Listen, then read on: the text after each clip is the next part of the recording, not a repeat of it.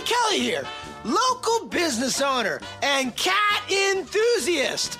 Is your cat making too much noise all the time? Is your cat constantly stomping around, driving you crazy?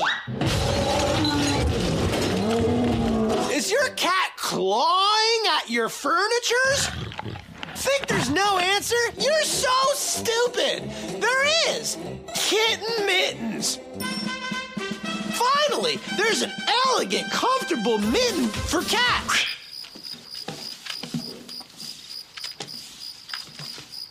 I couldn't hear anything! Is your cat one legged? Is your cat fat, skinny, or an in between? That doesn't matter, because one size fits all. Kitten mittens, you'll be smitten. So come on down to Patty's Pub. We're the home of the original kitten mittens. Meow. Hello and welcome to Horror Movie Talk. An opinionated and accidentally funny horror movie review show. Go, go, go, go, go, go, go, go, go, go.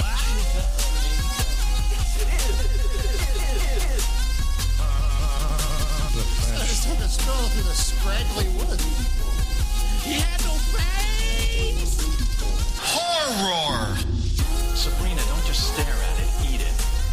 New theatrical releases always get priority. But we also review older horror movies, both good and horrible.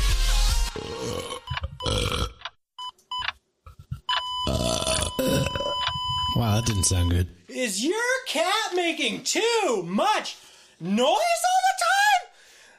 Hello and welcome to Horror Movie Talk. Uh, I am your host, Professor David Day. I'm the foremost expert in scare no-nos, and across from me sits. Bryce Hanson, I have a PhD in spookology. And today we have a fabulous show for you. I'm- Very, very special, special show. very special and um and we will be but before we get into that you guys should check us out at our website that's horrormovietalk.com from there you can find links to all of our social media we got facebook we got linkedin we got instagram we got uh reddit we got the gram the gram Pinterest. Pinterest. We got it all, people. So, you know, head on over to our website, find our social media platform that you like us on, make sure to like and subscribe. We post new episodes every single Wednesday, so make sure you subscribe and leave a rating on Apple Podcasts because that helps us out a whole bunch. If you'd like to give us a call and uh, and let us know what you think of how good or bad we are, or a movie that you particularly enjoyed, or a debate that you want us to settle, do so by calling 682 253 4468 or 682 253 4HMT. Very, It's a lot easier to remember that second one. it really is. As I said, we got a great show for you today. We will be talking about 1BR, which is a, uh, a new horror movie uh, that came out in 2020 uh, that is available on Netflix. It was the uh, one of the top ten Trending. trending movies for a little while. Yeah. For And, one BR, so one bedroom. I'm assuming yeah, well, I think so. it's about a spooky apartment. Or one Bryce. Maybe it's just a one Bryce. maybe it's just one abbreviated. Brian. Yeah, one Brian. Uh, we'll start out the show by giving a brief review and our score for the movie. We score on a scale of 1 to 10, 1 being a miserable dredge where it makes you angry that you had to sit through it, 5 being an average enough film that hits all the expected marks, and obviously 10 being so good that it transcends genre boundaries. Later in the episode, uh, we will take a deeper dive into the into the movie by you know, we'll give you a about spoilers. We'll give you a score for the movie, and then we'll uh, we'll talk about spoilers, Mm-hmm. and we'll spoil the whole thing for you. So uh, you know, this one is on Netflix, and and frankly, I'm not going to lie to you. In my opinion, if you think there's a chance you're going to watch this movie, watch it before you listen to this episode Mm-hmm. because it, in my opinion, it's worth it, and us talking about it will ruin it for you. And I would watch it if I were you. Mm-hmm. Yeah. That's that's just me. Later in this episode, we will be interviewing someone from 1BR, as far as I know. Yeah, we're interviewing the director and uh, the producer and one of the actors. Holy From the shit! film. Seriously? Mm-hmm. Wow. Uh, so we're going to be reviewing a, or uh, interviewing a bunch of people that made one BR, Uh-huh. and actually we kind of got an interesting story uh, about that. Uh, the Twitter account of one BR message messaged us uh, and uh, Well, they followed us, and then I messaged them, oh okay and uh, it kind of sent my the message that I sent to most people, which is just like, "Hey, thanks for the follow. Are you a fan of the show?" And uh, they responded back. I mean, surprisingly responded back, but with also meme with a res- show meme. Yeah, also responded back with some like meme from the show. Something that indicated that they had been listening to our episodes. Right. And They might have been just looking at our feed on Twitter and seen people talking about titties, but um, I I think that they might actually be a listener of the show. And uh, yeah, and then they offered to uh, be on the show, so we will definitely have them. Yeah, so um, 1BR, um, this movie pulled the rug out from under me in a weird way and left me uh, hoping that people will give it a chance. I'm, I'm actually a little concerned about how this movie approaches itself because I think that it will, I think that the start is intentionally the way it is and will will make people stop watching in the first quarter. Yeah, um, they told me specifically not to watch the trailer before I watched the movie. Yeah. um, and they told me this after I had just watched the trailer. Um, but it really doesn't ruin it that much. So with that, let's get into the, trailer. Haven't you been getting my calls? I've been busy. When are you coming home? I'm staying. They put that system in a few years ago after a break-in. Uh, don't worry, neighborhood's a lot safer now. I just moved here. I don't really know anyone. What brought you to LA? Trying to start a new life. Missed one here.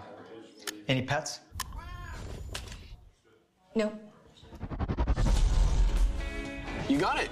We're neighbors. Hey, listen, we're having a barbecue. You should come.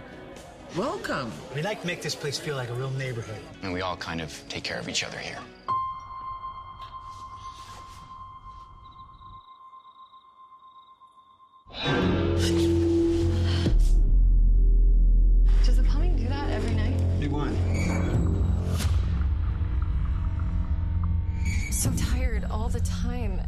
Hear that noise? I don't hear anything very well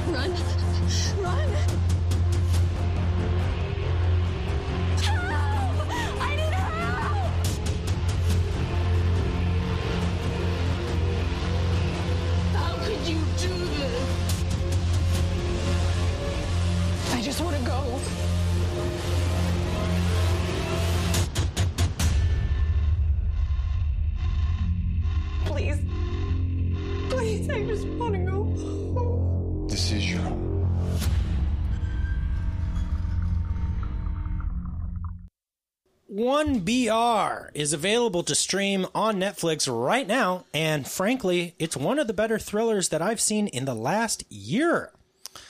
Uh, the, my synopsis for the movie is it's the story of Sarah, a young woman who moves to LA in order to start a new life away from her troubling, somewhat troubling family.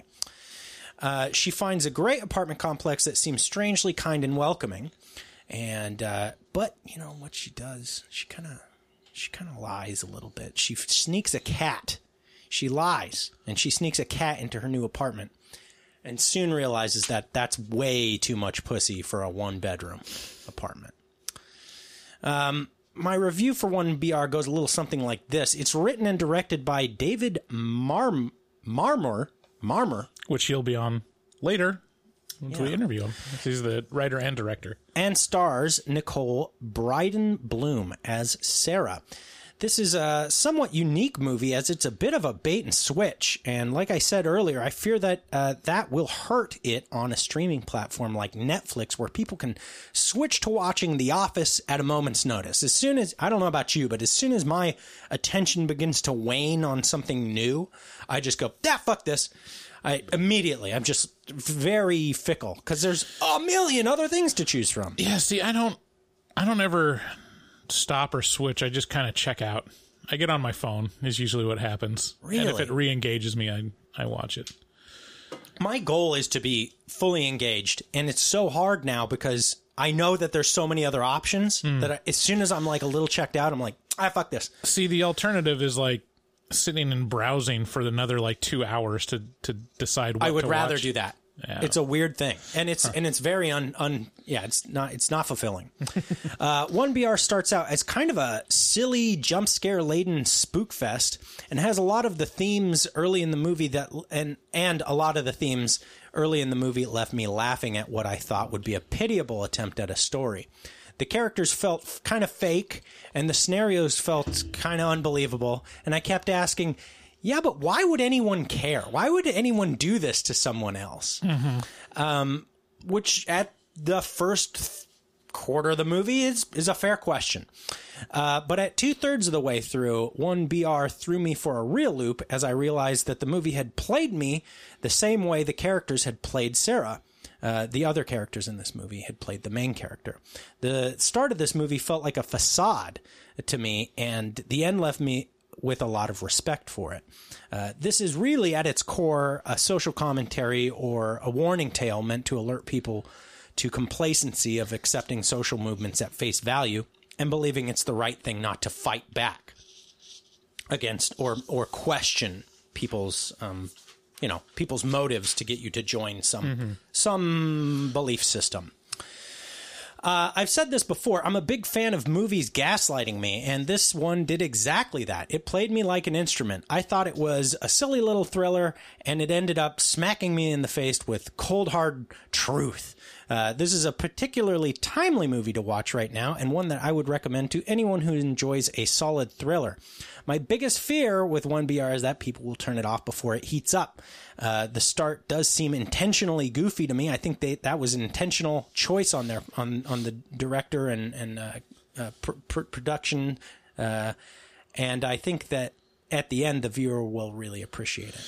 Yeah, I feel like this is right in your zone. That's right. Like I, as zone. I was watching, I was like, David's gonna love this. Yeah, I love it. Like he's, it's tunes right into paranoia, paranoia of like society and the immediate immediate people around you. Well, but but there's so much truth in it. I mean, it's why I'm paranoid. Uh, Yeah, so It's- it's, so very funny. I- easily I, justifiable. I'm very curious about your uh, your take on it because I don't think it'll match my take. it's very easily justifiable paranoia because I'm I'm it's it's a real problem is if you're paranoid and you're good at being right about things then then you set up a weird echo chamber of of like of being right about being paranoid about everything and uh and i- i- if it's yeah, it's it's a weird thing, but the movie really scratched that itch. It's um, it's, it's it, and you know what? If you enjoyed the invitation, Yeah. movie's Yeah, it's really, Really- right in the wheelhouse of right. the invitation. Yeah, it's right next to the invitation in terms of uh, kind of execution and um, and uh, plot, even Mm-hmm. um, kind of. So uh, so yeah, what did what did you think? What what, what give you give me a little rundown on what you thought about uh, One BR? What's your review? Um, it's a good movie. It's I'm not going to give it as high a score as you did. Hmm. Um, but it's it's solid. I don't. I'm a little confused at what like the moral to the story is a little bit. Okay, because it's like I feel like there could have been more uh, nefarious motives. I think I, I don't know how to describe it, but it was it was good enough. I was really tired watching it, so I I probably wasn't in the best mood, and that always affects my scores. Um, but it's a better than average movie. Um, definitely worth seeing. especially in terms of like straight to Netflix stuff. Um, there's a lot worse than this. Um, but I give it a score of six out of ten. Wow, you you enjoyed this less than Saw. Yeah. Wow. Man, this is this is a very solid um it, like I will probably go back to this movie about at the same regularity that I go back to The Invitation, which Hmm. is like once every 2 years, kind of once kind of once the the afterglow f- kind of fades and I've forgotten I've forgotten about some of the key points of the movie Yeah. um, just because I enjoy the lesson. I, I really, I really enjoy drawing um, meaning out of things that are, and this one is a little bit more smack you in the face. Mhm. Uh, it's a little bit more, uh, a little more preachy than movies that I typically enjoy, which I Uh-huh. kind of enjoy them to be left to the interpretation of the viewer. But still, it does that enough. It leaves enough up open to interpretation for you to draw your own conclusions and t- to put meaning where it belongs in your own life, right? Uh-huh. So I do appreciate this movie a lot. I gave it an eight out of ten. This is a solid entry uh, in thrillers, um, Mhm. in my opinion. So y'all should check it out. Um, Yeah, I think that might be why I gave it less of a score because it was a little like, you know, um, not preachy, but it's very like straightforward and and like this is this is what it is. You know, Right. There's not a lot of subtlety once it gets to the point. the trick that this movie that 1BR does is not to be terrifically subtle. It's it's not. Right. It's not subtle. The trick that I really like about this movie is it sets itself up to be one thing, which is like a haunted house. Uh-huh. And then it subverts that it, starts turning into something else. And when you realize, oh, this is turning into something else, it does it in a less skillful way. So it kind of like sets you, you go, oh man, they're really just going to smash me in the face with this. Mm-hmm. And then it ends up being, it, it was a roller coaster for me. Uh-huh. Like it really, it really skillfully manipulated me into believing it was several things that it wasn't before it finally ended on the note that it did. Right. And I r- love that roller coaster of being manipulated. Uh, you know, I, I my goal in movies is always to feel something, mm-hmm. always to feel sad or scared or elated. And with this one, I felt fucked around. I really mm-hmm. felt like they they messed with me. Like it was it was like a it was jarring because I was like I thought I had it pinned at two spots in this movie, and both times I was wrong. And uh, and I appreciate that. That's a that's a skillful thing to to do to in my opinion. Right. Yeah, so eight out of ten from me, six out of ten from Bryce. Unfortunately for Bryce, eight out of this is my episode, so I he gets a straight up 8 out Uh-huh. of ten from Horror. Movie Talk. Okay, children, pay attention. Pay attention. Shudder has recently ponied up. They've become the first serious sponsor of horror movie talk, uh, which means that you know they've been they've they've had a a, a a code with us for a while. HMT at checkout gets you thirty free days of uh, you know of a, a trial account with Shudder, but now they're actually ponying up, and so we need your guys' help because um, because they're they're helping the show, and and we want that to continue. And we want to help them. Yes, exactly. Uh, not only help them, but I mean, you know, it is a great service. Um, that's Shudder, S H U D D E R dot com, is the premier horror movie streaming services, uh, or streaming streaming service.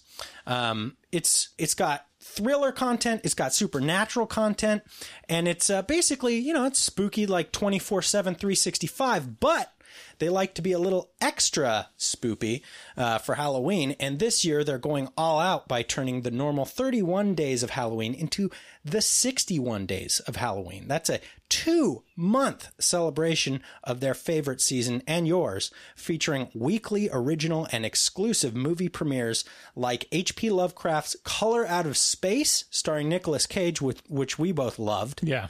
I think they still have Mandy on there too, which is another f- Nick Cage awesome, awesome movie. Uh, they've also got the second season of AMC's Nosferatu.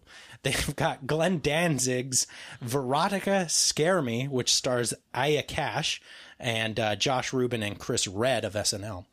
And uh, the 61 days of daily recommendations, also, if you uh, subscribe to Shudder.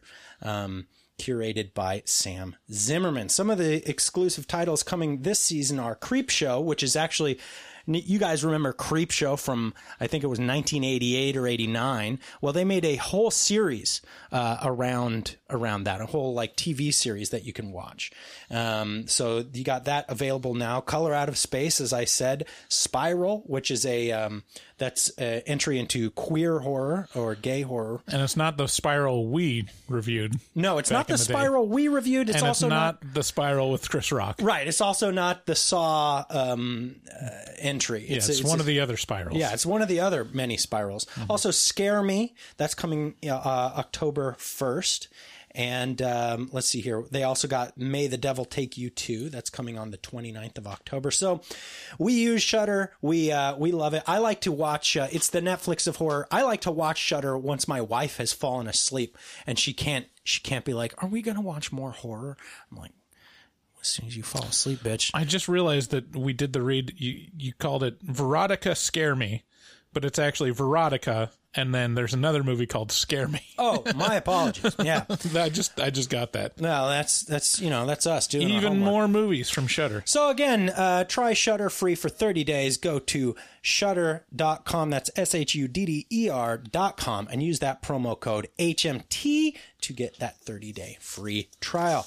We sure do appreciate you doing that to support the show. Yeah, and we've watched Shudder for a while. Um, Oh, for uh, like over a year and a half. Yeah, and we've definitely taken advantage of it for some of the movies that we've watched um, on there. Mandy. Um, what are some of the other ones? Oh man, they got Bram Stoker, Bram Stoker's Dracula.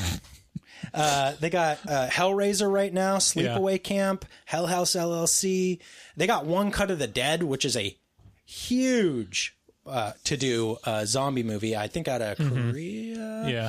They got uh, the taking of Deborah Logan, Tammy and the T Rex, Old Boy, Terrified, which is one of the actual scariest movies I think I've ever seen.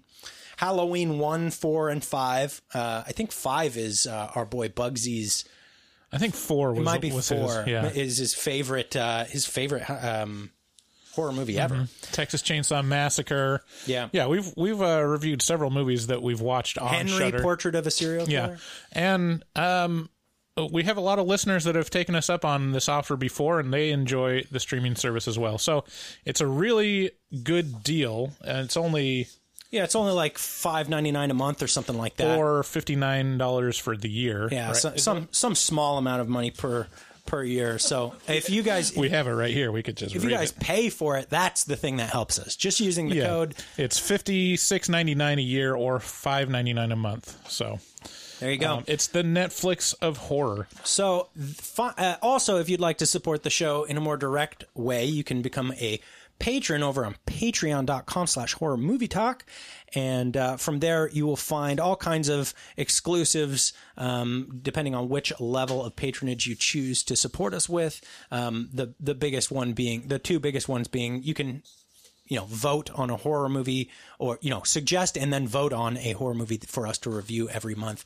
And then the big one is we have a whole nother podcast over there called The Afterpod where we talk about all the train wrecky bullshit in our life and all the happy stuff. Yeah. And like, um, last week, well, two weeks ago, our, our Afterpod was uh, primarily focused on guilty pleasure TV shows that we watch. So, you know, all kinds of opinions and Mm-hmm. I just remembered another guilty pleasure TV show that I, I honestly don't think is a guilty pleasure because I love it so much. Is it Schitt's Creek? Quantum Leap. I loved Quantum Leap. I I'm going to call that if if I liked it, it would be a guilty pleasure. I don't think it's a guilty pleasure for you. I think that's a Yeah, That's a earnest. genuine. Yeah. like that. Yeah. show. Um, you can also support the podcast by buying any any old thing on Amazon. If you, as long as you go to horrormovietalk.com and click through the link at the top of the page says buy stuff on Amazon, and then you know every uh, purchase you make on there, we'll get a little taste of that, and it's not insubstantial. It's it's it's it's enough to make it worth your while and will help support the show. You can also check out our resident artist, Dustin Goebel, who is a professional artist who so hard, baby. He also takes commissions for artwork from HMT fans, so contact him at dgoebel00. That's at D G O E B E L 00 on Instagram and make your artistic dreams come true, baby. Tell him HMT sent you. Thanks again for listening. Oh, and by the way, if you'd like to call into the show, again, that number is 682 253 4468. Now, with all that out of the way, let's get into spoilers.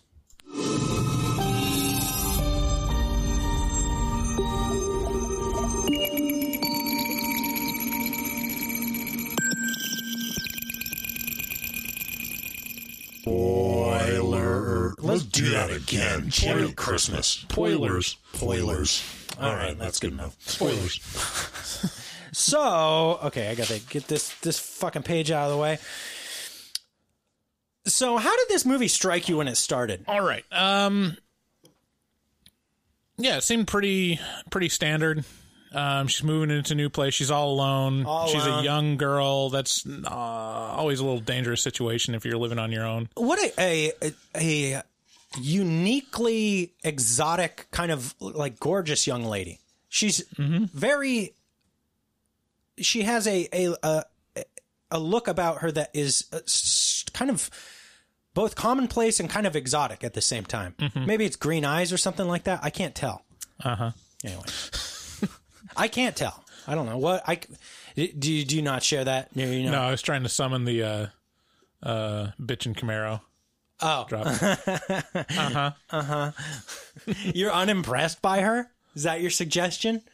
I think she's, gorgeous. She's fine. She's great. Yeah. No problem with her.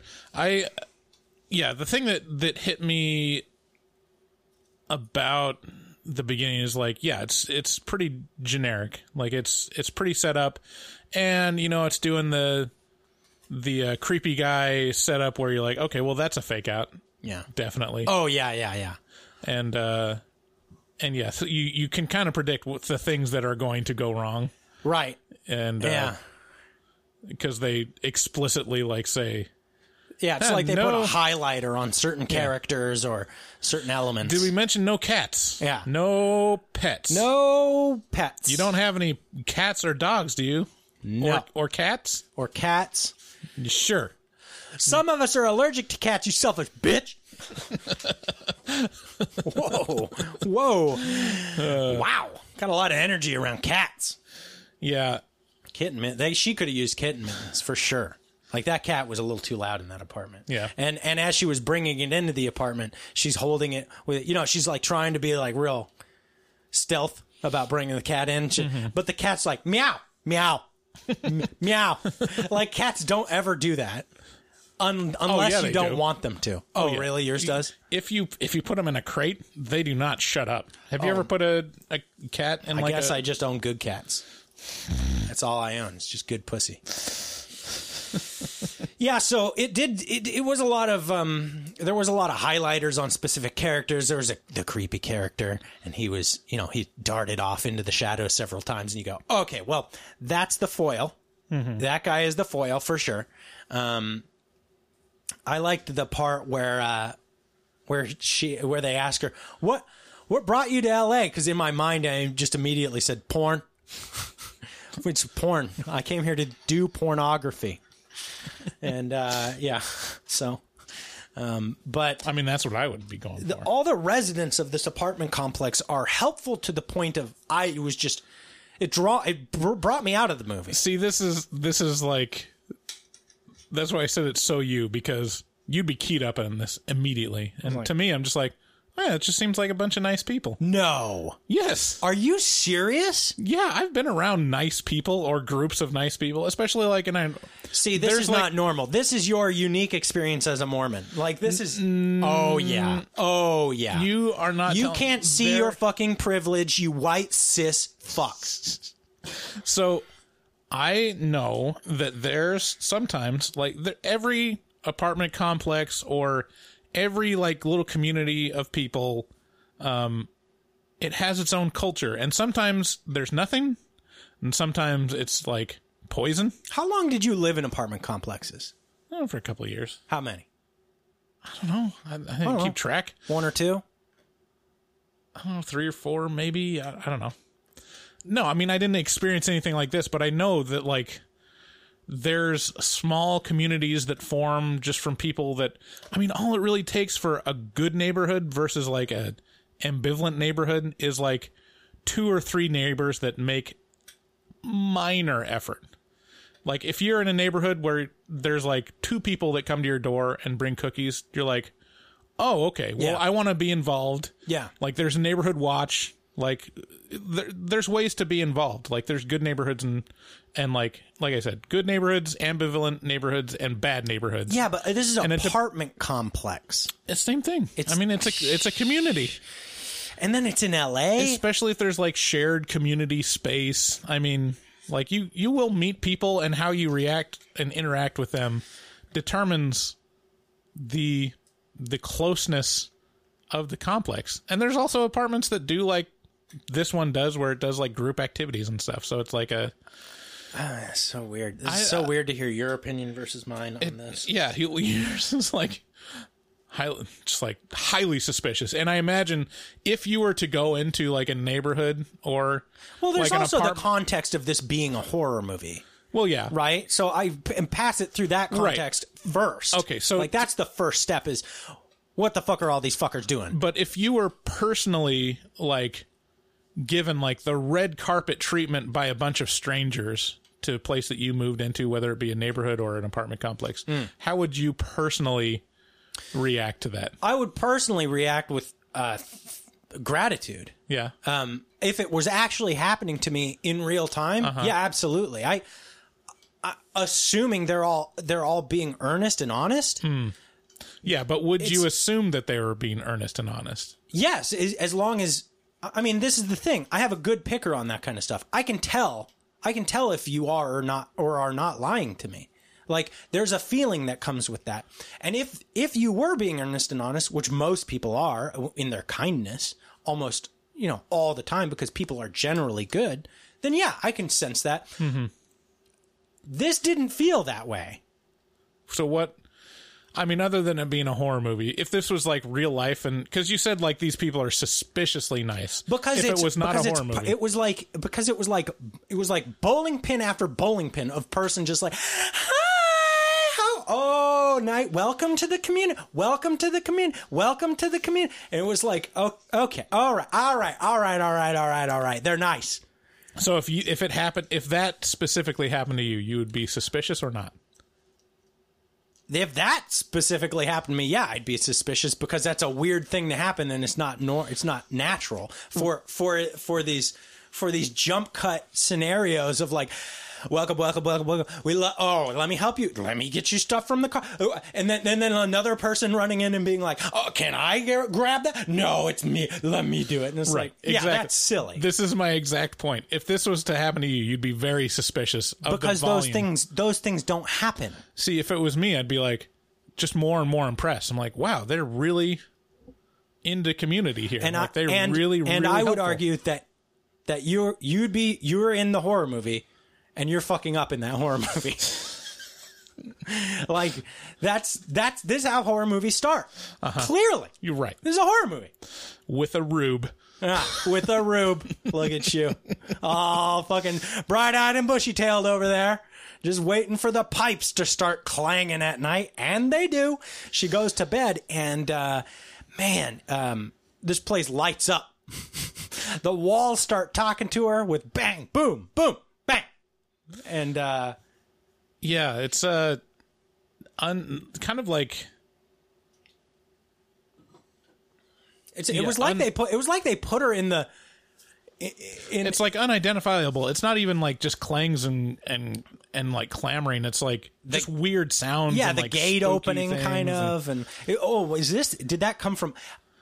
And the really cool, skillful part of this is a lot of those noises are to the viewer of the movie. Um, they're audibly, obviously outside the apartment, and so you can the viewer can chalk it up to oh, that's this is just street noise or something Yeah. like that. And then every once in a while they'll slip a little sound in there that's way too clear right. that's like That's definitely in the fucking apartment. Right. And that and I'm on high alert for that kind of shit because this is my normal night. Is is like, is that outside or inside? Is that outside or in? Every noise gets passed through this filter of, is that outside or inside? And I, I mean, I grew up real rural, mm-hmm. where there were no noises outside. It was just inside noises, and so yeah, I'm really tuned into that now because I live in a in a neighborhood. Yeah. Yeah. So the other thing that I thought it might become is like her paranoia, which is like just it's all in her head t- kind of thing because that makes it a point to be. I'm sorry, it's hot. It's hot in here. It's taking his shirt off ev- without fail. It's getting hot. I'm getting animated, Um, sweaty. So I just lost my train of thought. I, I can understand why. Break these puppies out. Yeah. So, anyways, like when she shares, like, you know, with the other apartment dwellers, like, what is that sound? Like, what's all the, what's all the pipes and plumbing like making sound? They're like, what? What sound? What are you talking about? I don't know. I, I've never heard anything. Uh, yeah, and this is another one where you'd be like, "Huh, I'm going crazy." Right. Not everybody's gaslighting you, Right. Because they are, Right. because that's what actually happened in the movie, Bryce. Hmm. I'll have you know. Um, yeah. So she hears all these noises every time she goes to sleep, and the the result is she doesn't end up sleeping. She's she's a tired girl for a mm-hmm. lot of the start of this movie because. They're basic be- because there's basically too much noise going on for her to be able to sleep. Too much noise all the time. Too much noise all the time. Um, yeah. So the whole way, it's so weird the the filter that COVID puts on everything. Do you notice Yeah, everything Do you watch is like, oh man, they They're way do, too close. They couldn't do that now. well, and not only that, do you have like this visceral response to people like being way too close together now to seeing that? Not really. Like people hugging, like strangers, get, like shaking each other's hands. Like I'm like, oh, you can't shake hands. What are you doing? You can't. Oh, oh, oh, oh don't do that. like, Yeah, I just don't. I don't care enough. so you go shake hand. Yeah, I'd shake someone's hand. Yeah, but would you offer it? Like, would you force them into that scenario? Probably not. Yeah. I mean, I'm not like flouting anything. I'm not like I try to be mindful, but I'm not like just super super like uh like keyed into it all the time. Like Yeah. I'll I'll leave the I'll leave the house and I'll be like get to the car and be like, "Oh yeah, did I did I bring my mask?" Right. And luckily I just keep it in my sweaty pocket all the time. I keep them in. I keep them in my my sun visor, which is a problem in the summer like this because I need to use that sun visor, and if I use it, all the masks fall out. but yeah, I don't I don't have like the visceral reaction to um like public gatherings. I kind of roll my eyes about it, but I'm not like, "Oh no." Yeah, no. Yeah, me, me neither exactly. Not but I definitely I definitely look at scenarios in movies and shows and go, "Whoa, Yeah. that's a strange thing now." Yeah, it's a weird filter you put on your mind Yeah. because of everything. Yeah, so the and and uh, the community in this apartment complex is abnormally close. They're always having little parties and shindigs and potlucks and get-togethers, and they're having a reasonable amount of alcohol, not too much, just a just a beer. You know, it's like one beer, and uh, and it's a very wholesome feeling community um, that they're obviously trying to portray. That should be a question we ask in the interview. Did you guys grow up around Mormons? Are you super super uh like questionable about Yeah. their motives? So that would make sense. One of the things that brought me out of this almost immediately was Carrie, my wife, goes as as she's being introduced to all the people in the apartment pl- complexes. They introduce her to this one couple. They're like, "This is the power couple of the of this tiny shitty apartment complex," and he's a big time lawyer. And Carrie's like, "A big time lawyer's living in a fucking shitty apartment complex," and like. In like, uh, you know, uh, Yeah, in LA. L.A. It's like, mm-mm, no, that was kind of Well, houses are real expensive though, David. yeah, but he's a lawyer, and, and they're the power couple. Real expensive. He's the power bottom. Well, wait, is he the the manager? Or was it the old guy? Because it could have been he was the owner of No, the apartment I complex. I don't think so. No, because that would make more sense. Like No, I could see a high powered lawyer living in the complex that he owns. But I don't know. Um, Good, good point. Yeah. So um, at this point in this shindig, uh, the um, the creepy guy, the the foil dude, walks up to her and he's missing an eye and he's got glasses on and he's real socially awkward and he's like tries to give her a book called The Power of Community, and um, and she turns it down. She's like, no, no thanks, no thanks. And then he like scurries away. And she keeps it keeps popping up at other people's apartment. Yeah. seeing this book. Yeah, that's right. the The book is mentioned and and talked about several times. Um, so uh, at this point, she starts getting like starts getting like threats pushed under her door and shit. Yeah. This like the the p- apartment's pet policy with with a note scrawled on it that's like some people have allergies, you selfish bitch, and stuff like that. Just real like zero to one hundred. Yeah. in terms of passive aggressiveness. Right. So it set it's it's an interesting dichotomy because you have all these people who are outwardly very nice, but obviously at least one person has a big problem and knows her secret. Yeah, what would you do in that situation if you snuck in a cat and then you get like the policy slipped under your door with like a super like strong comment? What would you do with the cat? Oh, you pick the cat up and break its neck and then Okay, throw it in alright. the garbage. Right, right, right. Okay. What would you do? Yeah, I'd find another home for the cat right away. I certainly wouldn't just keep it and wait for th- something to happen. Yeah. Yeah, I know. At that point, you've been found out. Yeah. I remember when I was on my mission. Uh, your what mission was that? Was that was this a mission for the army? It was a mission for the Mormon church. Oh, oh, oh. So I was Oh, in well, you Texas, know. And there was a young couple that we were teaching, and they, I mean, they were younger than me at the time, which is impressive, and I think they were engaged.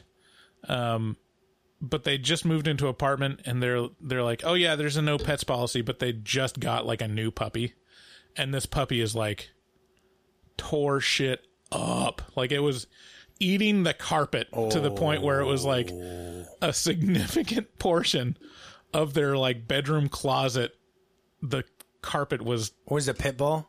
It might have been. Pit bulls fucking chew everything. And so like he had to go out and get like a carpet stretcher to try to like cover it up. I was like what are you just you Just know, come clean man. some young people just make bad decisions.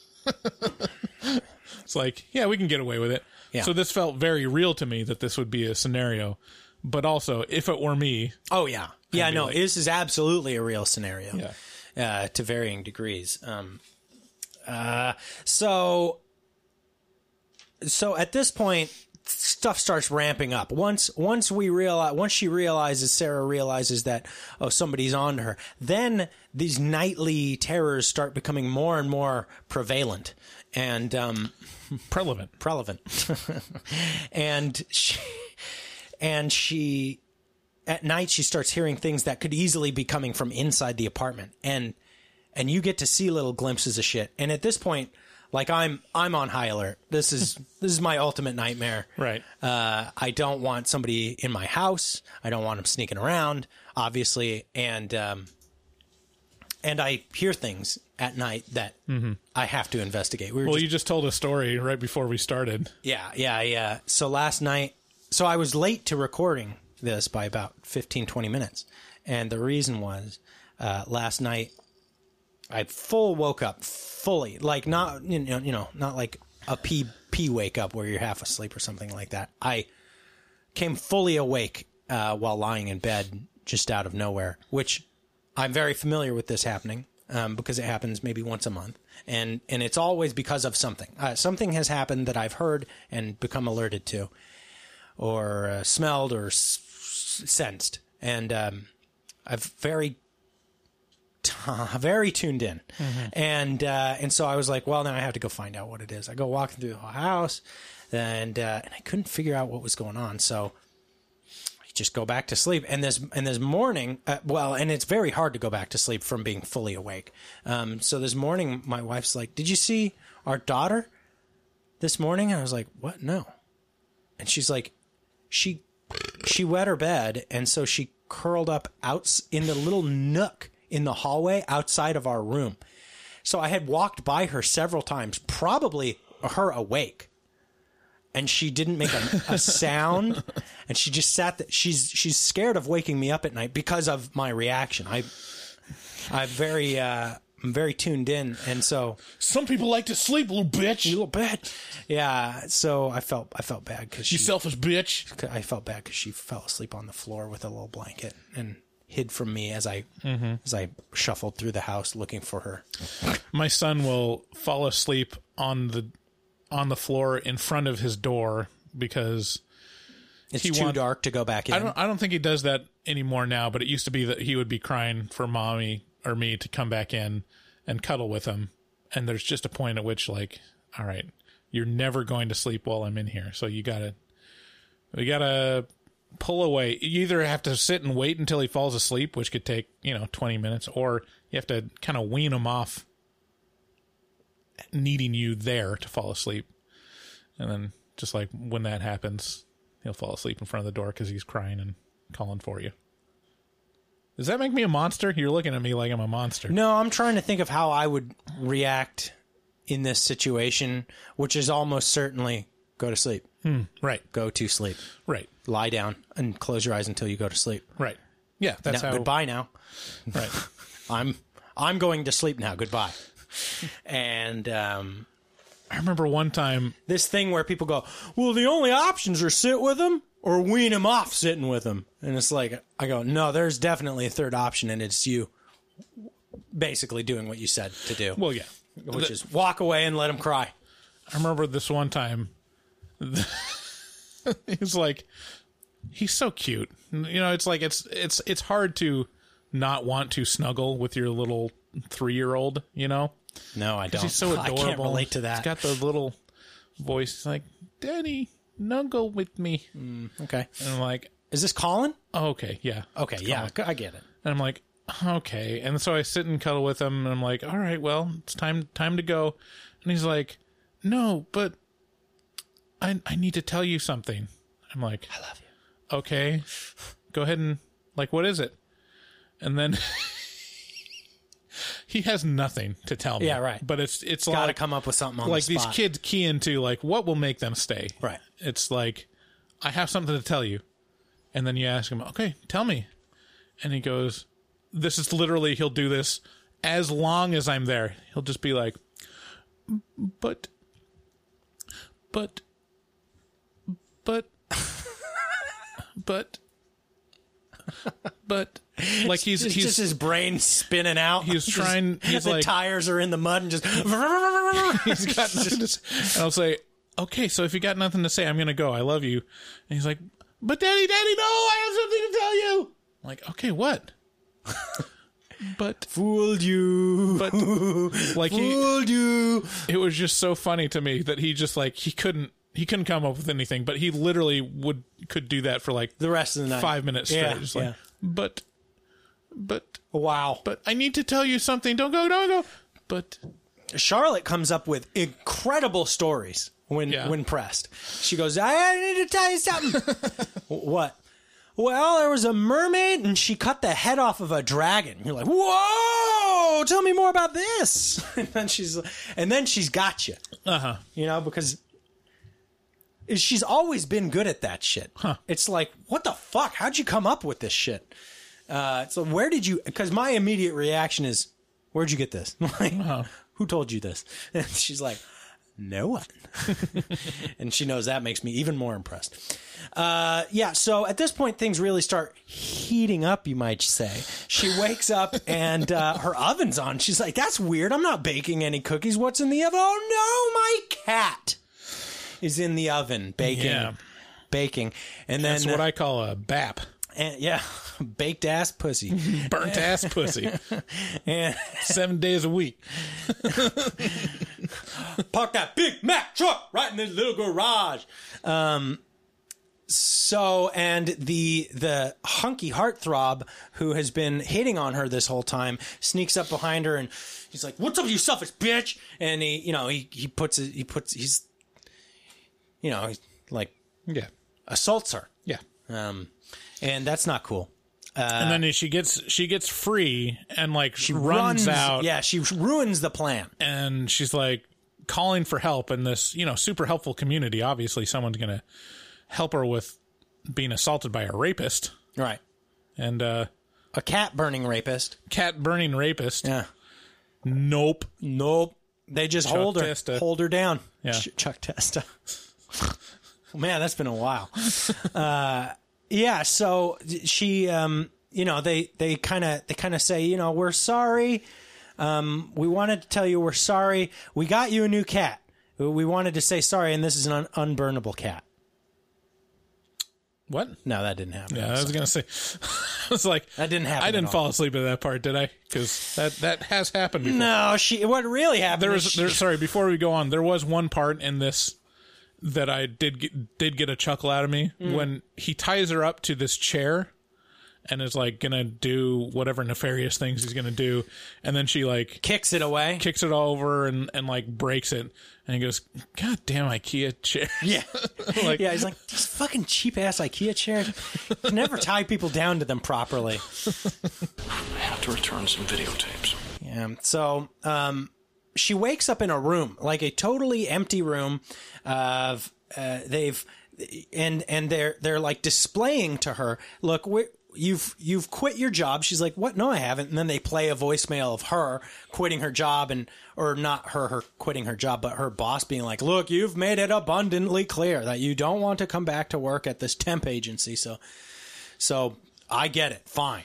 And, you know, they've basically taken the contacts out of her phone, called everyone, Yeah. burned every relationship she has. Not not that I want everything hand fed to me or explained, but it would be nice to have some explanation how they could imitate her voice to the point where everyone that she knows, including her father, was just like, "Oh yeah, it was her that called me and cussed me out." Yeah, it made no it made sense to me enough that there's just a female on the other end of the line who's who sounds uh, unreasonable and irrational Hmm. because you know bitches. Those all sound the same. They all they just hit that high pitch where you can't hear them. It's like a dog whistle, and and they're like, and you're like, yeah, yeah, yeah, you're upset. Um, If you want to make a comment, again, call uh that number is 628 682 253 4468. Let us know what you think.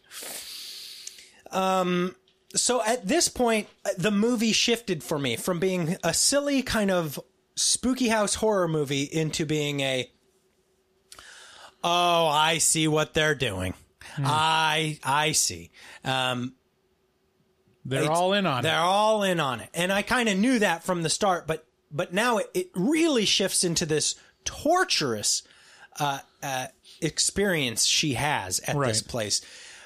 They get her in this room. They set the stakes. They're like, "Look, when these lights are on on this wall, you got to like hold this torturous pose, and if you if you fuck up, then we're going to what were what were the stakes?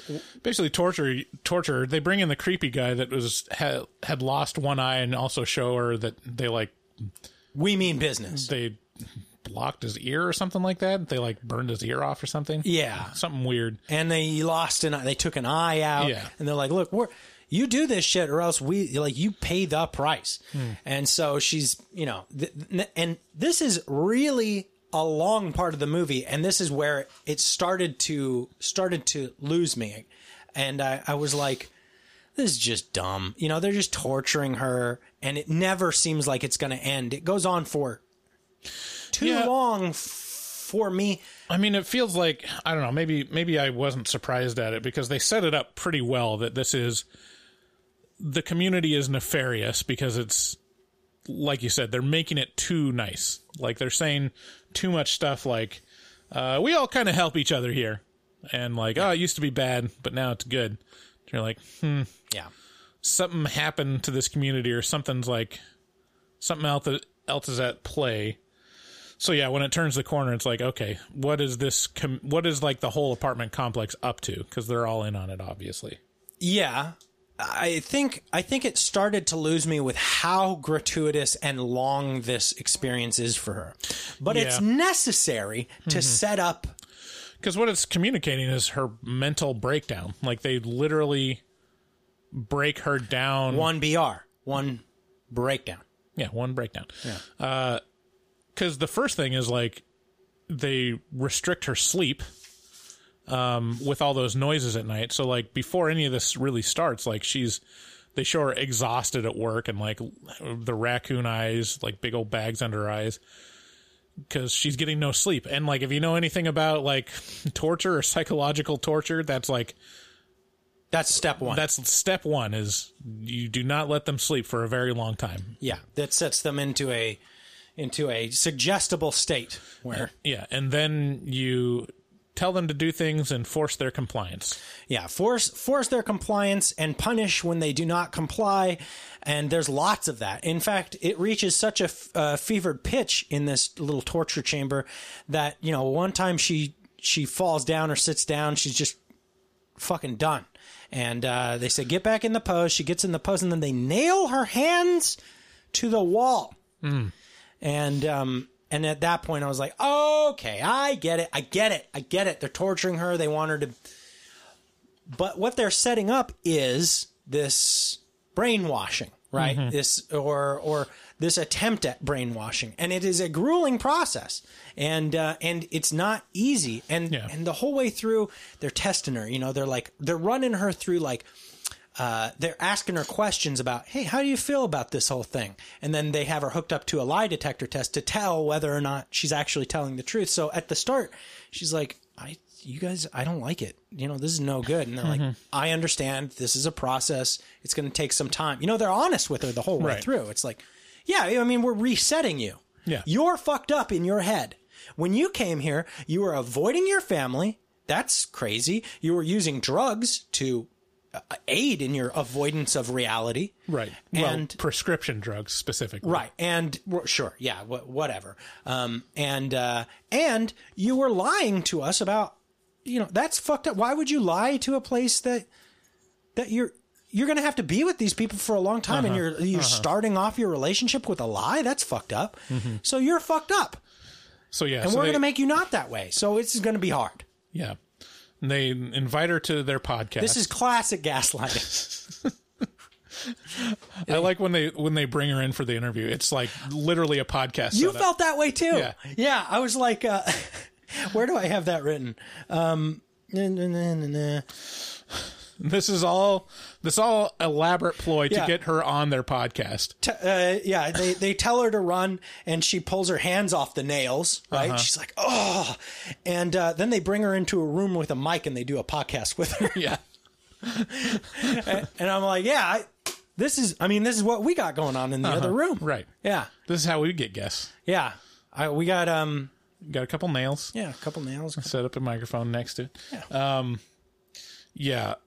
So here's my here's my thing. So they they lay out the the, The four, four pillars. principles of yeah or pillars, To good, be a good person. which is did you write them down? selflessness, openness, acceptance, and security. Uh huh. Hmm. And this whole thing is to make a very strong community that takes care of each other. That's the whole premise of this. Right. The The problem I have with this movie Is they're that- not they're not following their own rules in not just that, but the the attempt, the, the purpose of the movie is basically to villainize good people.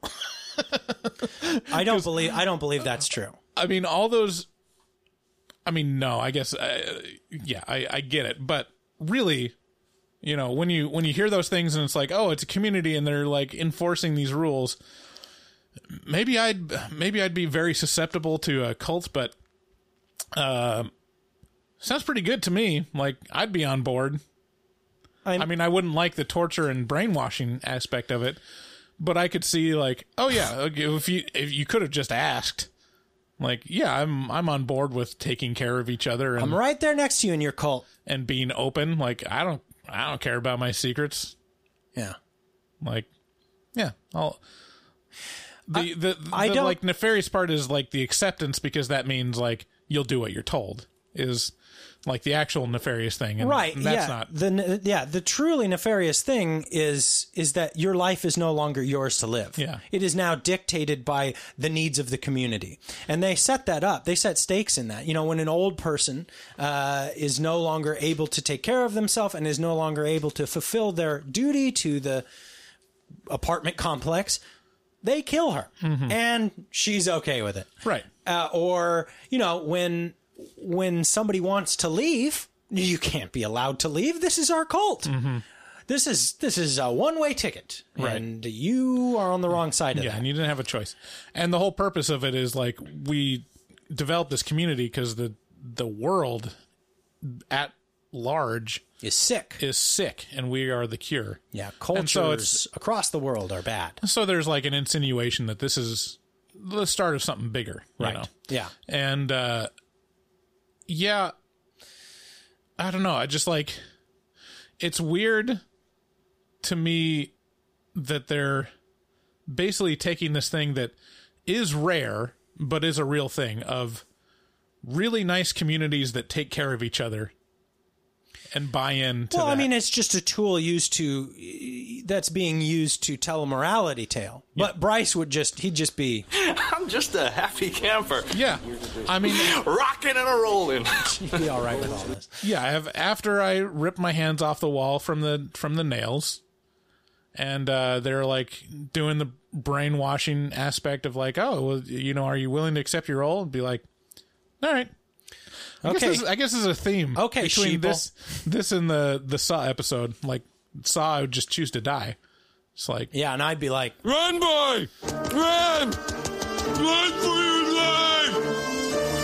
boy, boy yeah, Yeah. i uh yeah no this one I'd be like, all right, well, I mean, That's so fucking weird to me. Like, uh, so, but but um, you're taking this in a much more especially if you're if you were that young and single, be like, all right, I got nothing else going on. But this bitch had this bitch is gorgeous and she has choices, not Yeah, like us. That's true. you know That's she true. she could she could do way better than one eyed Pete. Yeah, I'd be on board until One Eyed Pete was like What was his name? forced upon me. Sean Shane. I don't know. Um, that would require research. Yeah, they were like, okay, so you're going to be married to this guy now, the guy with the one eye and no ear. Yeah, he's your husband. And she's like, Uh-huh, okay. And then they now kiss. Yeah, now kiss. now kiss and uh and yeah i mean yeah Br- Bryce might be like oh okay yeah well let's Yeah. kiss now Yeah, but i i don't, so I don't have to pay my for my apartment anymore, right? this is like surely you don't also expect me to pay rent Right. yeah what if they did would that break it for you you're like eh Yeah. you, oh, Oh, it probably wouldn't. Yeah, it'd be like, no, you don't. You don't get free labor. you don't get this for Yeah. free Right. Uh, See, I didn't take this, I did not interpret this nearly as literally as you. This is this is strictly almost entirely a morality tale to me, which is do not take m- movements or or suggestion at face value and accept it. Have a critical eye. And and just because someone tells you that you must that that this is right and if you don't accept it you're wrong. You're on the wrong side and you're going to be you're going to pay for it. Mm-hmm. Fuck that. Fuck all of that. You run things through your filters that of sense making mm-hmm. and make sure to be hyper critical of of someone who tells you that something is absolutely true and that you're wrong and that you, you absolutely must adhere because there's true there's real danger of uh, you know that will of of being on the wrong side when you're told it's the right side. And uh, and you and the and the the um the stakes are your life you know really uh, living a good life or, or being a good person. And lots of people do things that they that are they are told are good and do them at face value Right. And and just being part of like a close community that's self-enforcing is like another experience that's very common and sometimes it's you don't recognize that it's happening that you're being influenced by a certain community or certain group of people, Right. um, and that there are rules that like unspoken rules that you need to obey. Yeah. And uh, yeah, it's kind of a tale about how that can be taken to the extreme, I guess. Yeah. Um, so that's kind of how I took it. It was, it really resonated with me with what's going on right now. Uh, and, uh, and so I don't know. It's, uh, it's, it's, in my opinion, this is a, a good movie to watch right now and, and see what you, you know, see what, what is applicable in your, in your life. So at this point, she's marrying, she's marrying Lester, uh, which is the, the one eyed guy's name.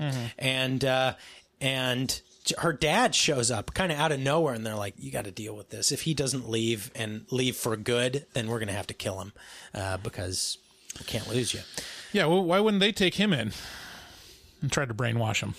Why would you just well, kill him? well they specifically picked her for a certain reason but i mean he kind of fits the bill too right They don't have a place for an adulterous old guy. yeah i mean he's fucked up in the head right but it, maybe maybe they just want new blood i don't know I guess. Yeah. Anyway, so we we learned that the the book the the the book that has been shown shown up several times in the movie is written by the guy who started this movement. It's basically a cult, and um and you know they are trying to change the world by converting one person at a time into this cult, Yeah. and uh, they're doing so in this apartment complex and and uh, you know so we get to see a new candidate selection. She had made a friend with one of her coworkers before they uh, they brought her into the cult in in full. And her friend lo and behold is the next candidate for for uh, to be drawn into this community. And and they do it for her. They're like well now we'll we'll get your friend in here. You'll be happy. We'll do something for you. Scratch your back. And because you're marrying lester and well, I mean, no one wants to be in that scenario exactly. So, um, so here's your friend, and her friend at the start of this said something very important, which I forgot to mention, which is your life is your life. It's really important that you be able to live your life. If some bitch at work comes and, and does something wrong to you, makes you work overtime without pay, that's fucked up, and you just say no because that's your life. You don't, you don't, you don't just do it. You don't roll over. So this this girl is willful, and uh, and they have a hard time converting her, and um, and in the conversion process of her friend, uh, Sarah is given the opportunity to break break her out, and so she does so, and her friend is killed in the process. And but she she manages to grab a gun. She makes a dart for the door. There's a question about whether or not Lester is going to because Lester's wife had, was killed by these people, or no, she died of cancer. And, but but he had been trying to escape, trying to commit suicide because he was not fully converted. Um, so anyway, he holds the door open for her so she can get out. And as she runs out onto the street, it's a very invitation ending. It's even down to the color red, Right. um, where she Because realizes there's all these apartment complexes that have alarms and red lights that go off that they're all part of this community as well. Right. It's an entire street. at least a street. Maybe the implication is the world is been is being converted. Right? Sure. Yeah. Yeah. So um. So how high will you jump is kind of is kind of the question that's Yeah. being posed, and when you are told, "Hey, jump," how high? Um. So yeah. Final recommendations. Who do you think uh, should watch this movie or shouldn't watch this movie? What do you think? Um, yeah, I mean, if you like the invitation, this should this would be a good follow up to that. Um, I wouldn't turn anyone away from it. It's definitely worth watching. It's something worth watching on Netflix. Um, if you're running out of um, stuff that you haven't seen before, like I would, I would, if I was going to start on a Netflix exclusive or a Netflix original This is it. horror movie, I would start with this. Yeah, me too. Yeah, definitely. If you enjoy my my final recommendation is if you enjoy thrillers or the feeling of being gaslit, uh, this is a wonderfully strong movie for that. One BR will age very well with time. I think. Um, I just hope people will make it through the somewhat silly feeling of the start of this movie.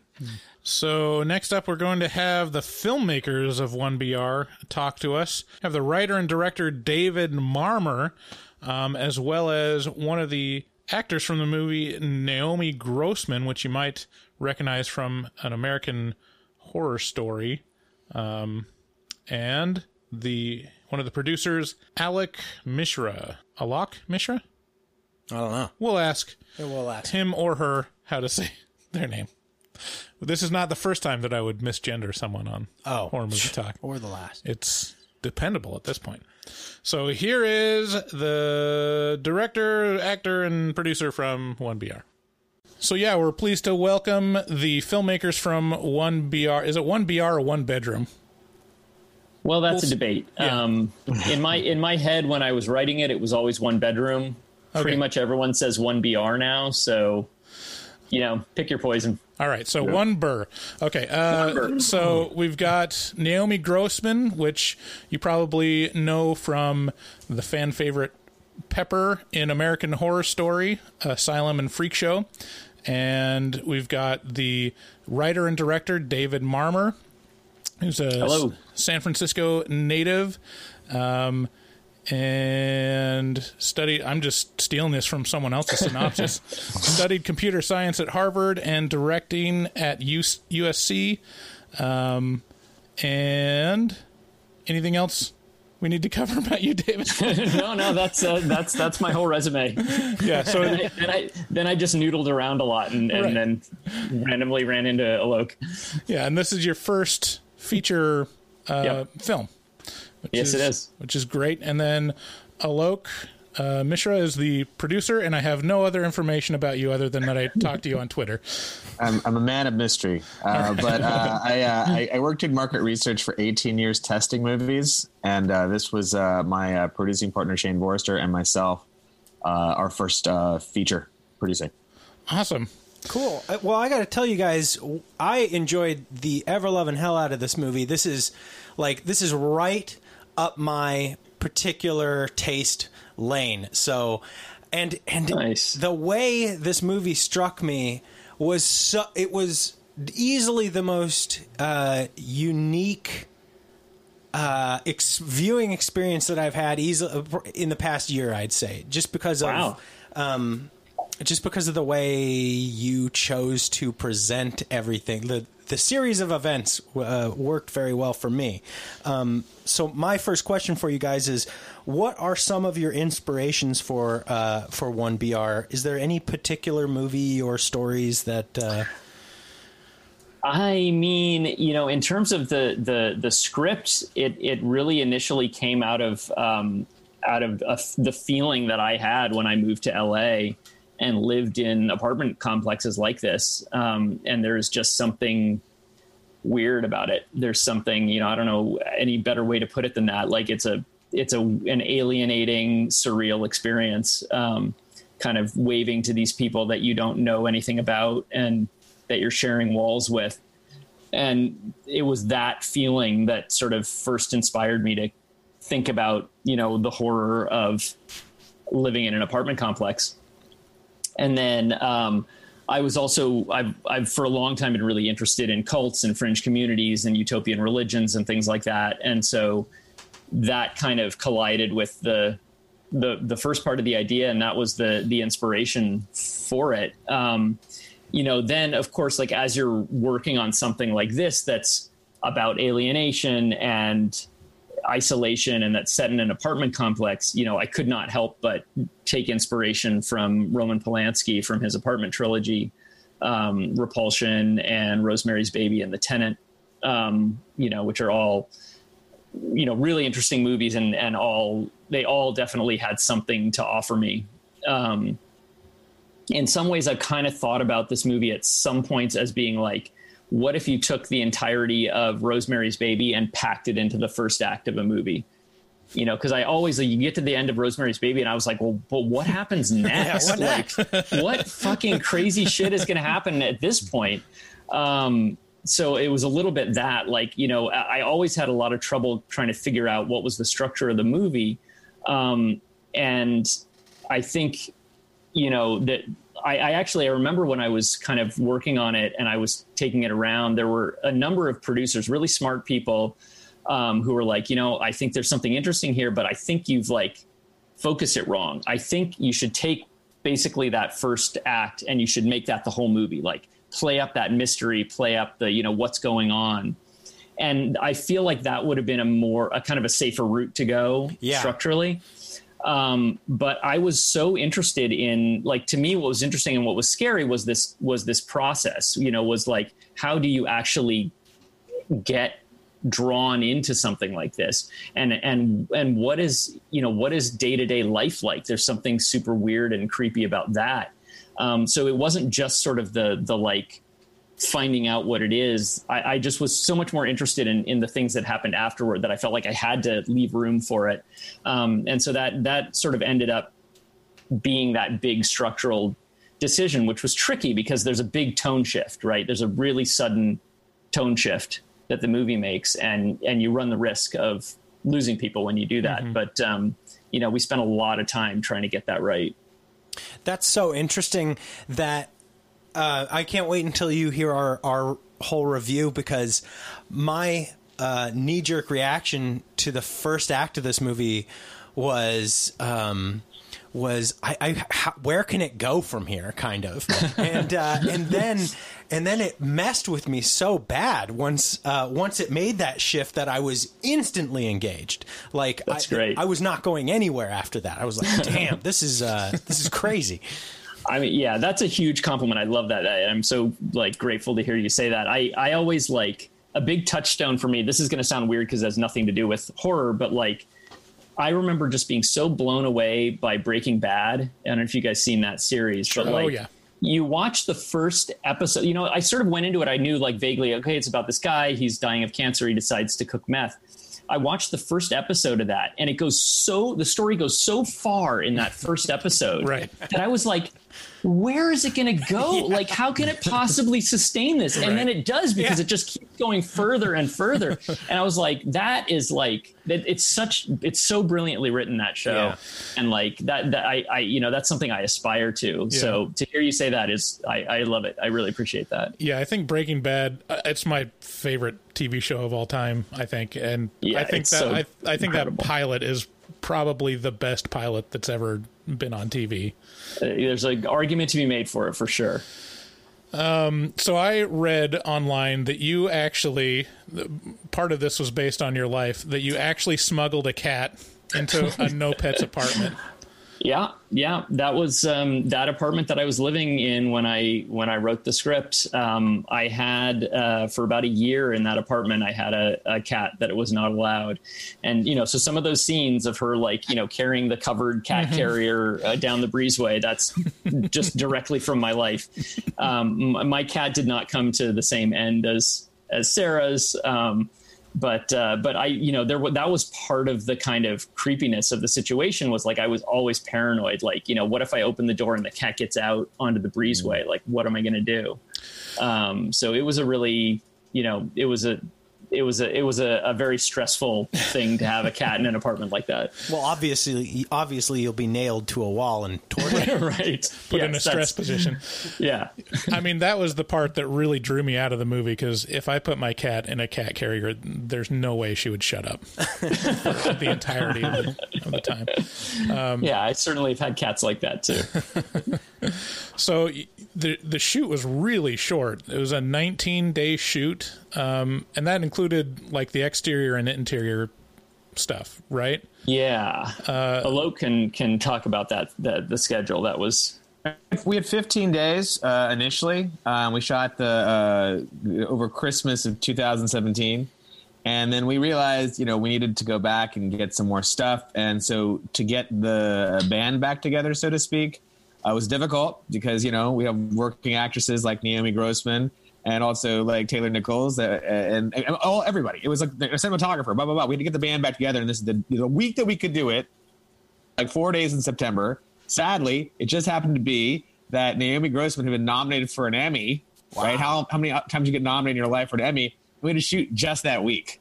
So I was like, uh, Naomi, can you come back and uh, do our you bunch of film uh, instead of going to those Emmy parties uh, and shining like you should be? And uh, you know, can you can you not go to that gifting suite? Um, He was better than that. He was like, Naomi, we realized the story is about Janice. We squandered you. We, this whole time we thought it was about Sarah. It's about Janice. we need you back. We need more of you. And that's of course done. Like you say no more.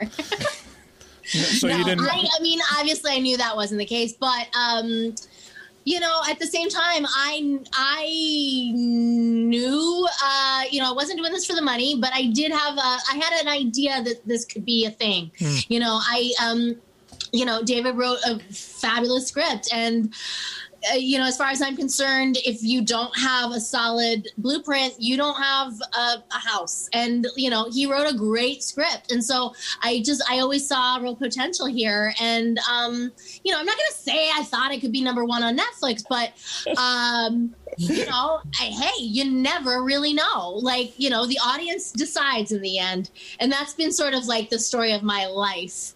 Um, so you know, uh, yeah, obviously I've, I'll do what I got to do. I would have loved to have gone to that gifting suite. I'd be in Barbados now. I probably would have been stranded there because of COVID. I, you know, but Oh, I'm sure I would no. have met some hunky, you know, um, some villager and.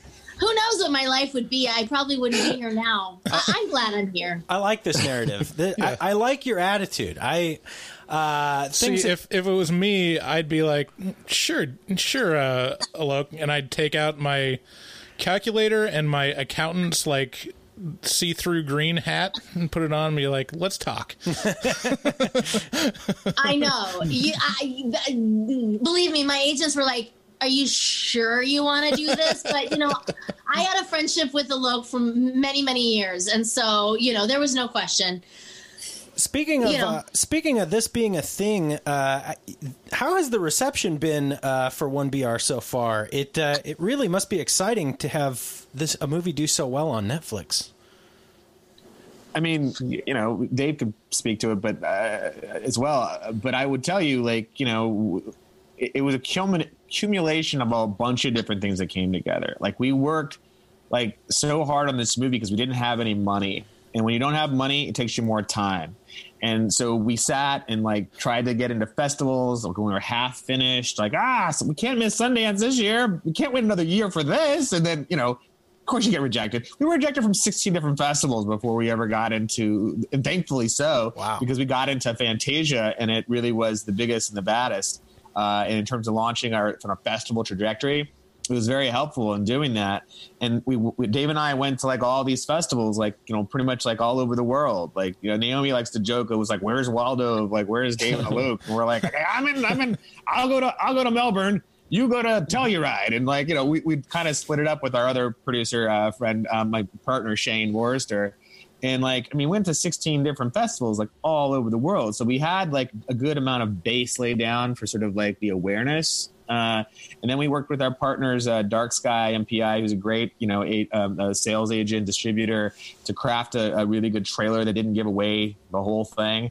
And they, they they were very patient with us. They let us go back and forth on the poster and everything else. And like we we worked with their publicist to then sort of like craft our launch which we had we didn't get to do a um, a uh, theatrical release, which we were planning to do, and like a premiere and everything because of COVID happened Mhm. right right the Right. April twenty fourth is when we are supposed to release, and it was God just like everything is shut down now.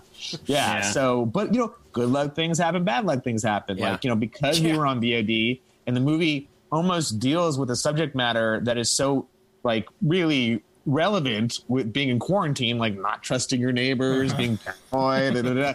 like the thing blew up on VOD to the point that Netflix came at us and we're like, "Hey, I know we rejected you before, but we'll take you now." We're like, "Okay, take us." You know, so so we we we were able to you know get into them, and then you know basically when we were on VOD to when we were going to release on Netflix, we just did every single like interview, podcast, you know, article, review, whatever. Please review. Please look at our movie. Blah blah blah. blah. Like we did a real grassroots kind of thing, so that by the time we actually hit on Netflix, and we couldn't, you know, we can't control 80 million people. Like you have your circle of friends and your friends of friends. So mm-hmm. maybe you have a, hundred thousand people. They, like everyone in the production knows.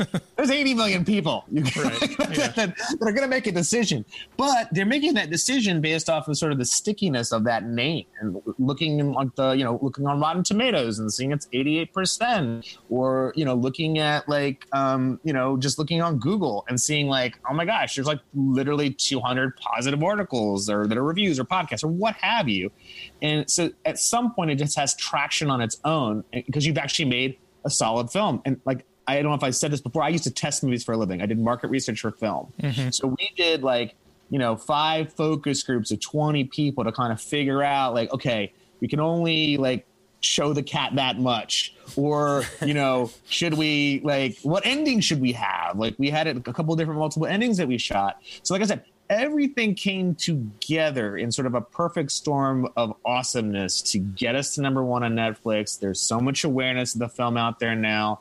We have you know people who really want to see a sequel. I mean we're hearing that from just like just normal people that twitter at us or whatever like when can i see like they always call it 2br right? I like to call it A 1br no-brainer. One BR, two bathroom, because who doesn't There need an extra go. bathroom? It keeps everything keeps everything special in a relationship. Who knows? Or you know, and then the prequel about- studio.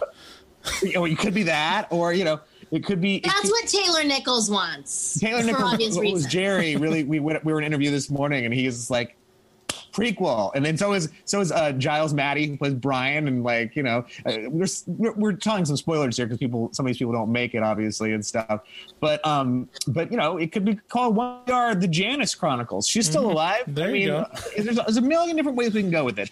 I don't It's know a horror I'm- movie. Just because people die doesn't mean that we don't come back. I mean, come on. Right. That's like I when you really start to live, you know? Listen, I mean, there's a number of different ways it could go, and I hope I answered your question because I think that the long-winded answer, the short answer would have been like, you know, uh, basically, we did all we could to try to make this film to to be to have the biggest bat, you know, baddest release, and we had a really great streamer partner in Netflix because so many eyes can get on it. And so, really, in a lot of ways, like you know, Dave making a writing and directing a great film, us working as a team to try to like press this thing, made this film what it was. And like you know, it's our first film too. And you know, it's a thing where it's it's special. Like it's your first film. You're like, holy shit, we gotta like make an indelible mark into the psyche of America during COVID. like that, that was our sort of thing that we need to do, and it, it kind of worked. I think. I mean, so you know, the more you tell your friends, the better. That's what we always mm-hmm. say. It's like word of mouth. Really, it helps us like a little film like this kind of succeed, and that's what happened. To be honest, actually. I mean, I would add to that that, you know, the most important is that you have a solid product. So the fact that, you know, David wrote and directed a f- And, and great edited, movie. and edited, yeah. it would be nothing without that. You know what I mean? Like, there's no point in doing all the, you know, all the podcasts and all the tweets and all that twats and all the everything. It doesn't matter if you don't have a solid, you know, uh, uh, selling point. That said, Alok really is like he he is a monster. Like I mean, he was tweeting or he was texting me just like I don't know, or like as we were starting to um, you know climb the Rotten Tomatoes uh, tomato uh, meter, whatever. Yeah, yeah.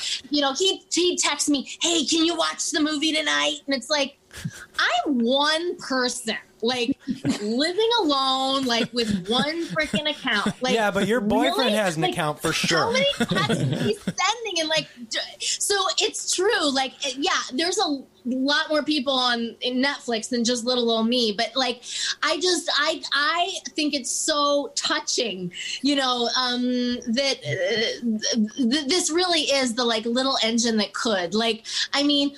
Uh, uh, uh, well, everyone, but Alok, I can speak for because uh, you know he's a dear friend of mine. I mean, he he appears in the movie as like mover number two to the right. Number like- one, thank you. He's Number one, thank you, one. Madam. Oh, sorry. Madam. Shane, Shane is movie number is mover number two. Yeah, Oh, Shane, that's the other right. producer, my other producing partner. but truly, like if you want to play a fun drinking game, like watch this movie, and every time you see Alok drink, but like make sure you like water it down because you will get drunk. Like he was doing everything. Like I- I mean. Uh, he may want to tell the story later, but uh, at one point, um, you know, they cast actually a different actress in the role of Sarah, and Alok, poor guy, was literally at the like Gelson's Market in Marina Del Rey, which just driving to Marina Del Rey is enough sacrifice mm. for one, you know, a diva. I but to go like because she had in her rider, she needed like a certain, you know, feminine energy drink. He's literally like on hi- like peaking the of the up cases on his own. Like that is the level of dedication that Alok Mishra brings to this project. Like he is the one tweeting you, by the way. He, Oh, yeah. he likes to like pretend like Allegedly. he has Allegedly. You've sold me. Allegedly. You've sold me. We're- Legion. We need you. Minions. Uh, You've sold me all- on the idea that we need a Alok to do to do promo for horror movies. no shit. Yeah. I'm telling you. Like, if you go to my website, I um allegedly do my own website in fact. And um but uh, anytime there's like um you know i got my google alerts and anytime i pop up on a website like i put it on my website. And sure enough like if you go to like naomigrossman.net like all of my different you know other projects you'll see all the films i've done. And i swear i probably have i don't know three to ten links on any given project. One br i mean you'd think it was American Horror Story season one through 10. Like, it is absolutely incredible. He's done an amazing job. And, like, I, if I ever need a publicist, I will hire mover number one to the left. Well, I, I- it's very sweet of you, but it's a team effort, really, to be honest. Like we're all coming on these things and doing our best, and you know that's really what it is. You are getting the fact that I am alone in COVID times. like, if I'm not talking to you guys, I'm not talking to anyone. So Happy I, happenstance. I really then. enjoy these. I know I'm doing you you a favor or whatever, or, you know, helping out the movie, but I just really appreciate the company. it's always it's always brightens my day to see you, Naomi. Oh, thanks, David. I've been thinking of you a lot. This is going to sound dirty, but I don't mean it that way. Uh, no, no, no. so whenever I whenever I think of you now, I think uh, Of hot pussy. no. Well, that that too, yes. But no, I think I think Naomi uh, Naomi I moan. Are you familiar with that? oh, of course. Yes, yes. So that palindrome is featured prominently in a Weird Al song called Bob. Yeah, that's my favorite an- Weird Al song of all time. It's such just, a great song, and my two and a half year old back. My two and a half year old son is obsessed with it. Like he's learning all the lyrics to it, so we're constantly like singing and playing it. So very often I'm going, Naomi, I moan, a Toyota's a Toyota. That's amazing. I did not. I have to ask Alexa to play that song. Yeah, Not absolutely. Right now. Not right now. Um, I just know there's that. There's a movie that came out in the '90s. They were referring to Imone. I do have. We a- have other like, a questions little- for you. We do. I assure you. I have a we, are, we're, we are on a um, schedule, actually. We're on a schedule, so we do need to get to those questions. Oh, my bad, I'm with bad. David. I'm Just sorry. FYI. No, no, okay. just saying, just saying. Bryce, did you have By something? the way, I'm not just throwing around the p word. Uh, we have a like kind of a joke in between us, uh, in which um, whenever we talk about the cat in the oven, Uh-huh. that's my cue to like make a like shocking like hot pussy joke. Uh-huh. So if you're wondering where that what that was about, that was what that was about. I mean, with the with the popularity of of uh, Cardi B's WAP, are you? Do you have second thoughts of maybe having a drowning cat? Because that would I- really fit in with the pop culture, like Ah, zeitgeist yeah, right now. pussy, Maybe love. maybe the sequel. I think I think actually the, the the Cardi B reference that is is killing it in Latin America because they too don't know what one BR means. Like no one Uh-huh. around the world knows what that means except for the U.S. really and Canada. like we had to switch the name in like uh, in uh, the U.K. and Australia. It's called Apartment One BR. And I was asking Naomi to review to kind of translate. She speaks Spanish very fluently in Portuguese, and I was like, I speak Spanish, but these guys are speaking so goddamn fast. I was like, what are they saying? And she's like, oh, they're saying one. So I was like, that's the Cardi B reference right there. Like, that's what we should. Like. There are whores in this one br. Yeah, the, the first five minutes of any Spanish language interview is what is un brrr and why are why is it called this and what's happening. That's Hilarious. awesome. Um, so I got a I got a question um, for everyone. This is a uh, existential question. So, if you were forced to pick one of the rituals from the film to introduce into society at large, uh, would it be you have three choices? You can either do one, uh, being able to group slap a person when they break the rules, two, arranged marriages, or three, mandatory euthanasia for old people. oh my god. Yeah, which is I have an answer to you this. I have have to pick this one. right I- now. that that one's real easy for me. I'd go with the group slap. A- Absolutely. I like Mitch McConnell. If you fucking don't keep your fucking word, Yeah, Hey. yeah. Okay, so yeah. group- Uh, that was a knee jerk for me. I felt it and I was like, yes, why aren't we doing this? yeah. See, for me, Yeah, I think a little. I I See the, the the third one, the mandatory euthanasia would have taken care of Mitch McConnell as well, though. So Well, I mean, that's- a good point. That is a good point. Uh, for me, It's it's probably you know it's probably not even Mitch McConnell. It's a robot Mitch McConnell. That's what I always think it goes to. Like it's like you know this is this is this go down this rabbit hole. You don't want to go down this. Rabbit hole.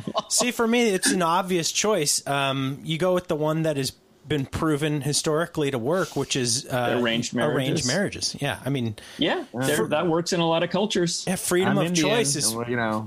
yeah, fuck that true. Yeah. shit. You go with the Yeah. stuff that works. Mm-hmm. As the only single person here, I'm here to tell you I don't agree. I'm really good. Hey Naomi, I don't don't I mean- don't knock it till you try. I mean, Yeah, then maybe that's why you're like, if If single. your if your dear mom found you some great doctor or someone, you're saying you couldn't be happy.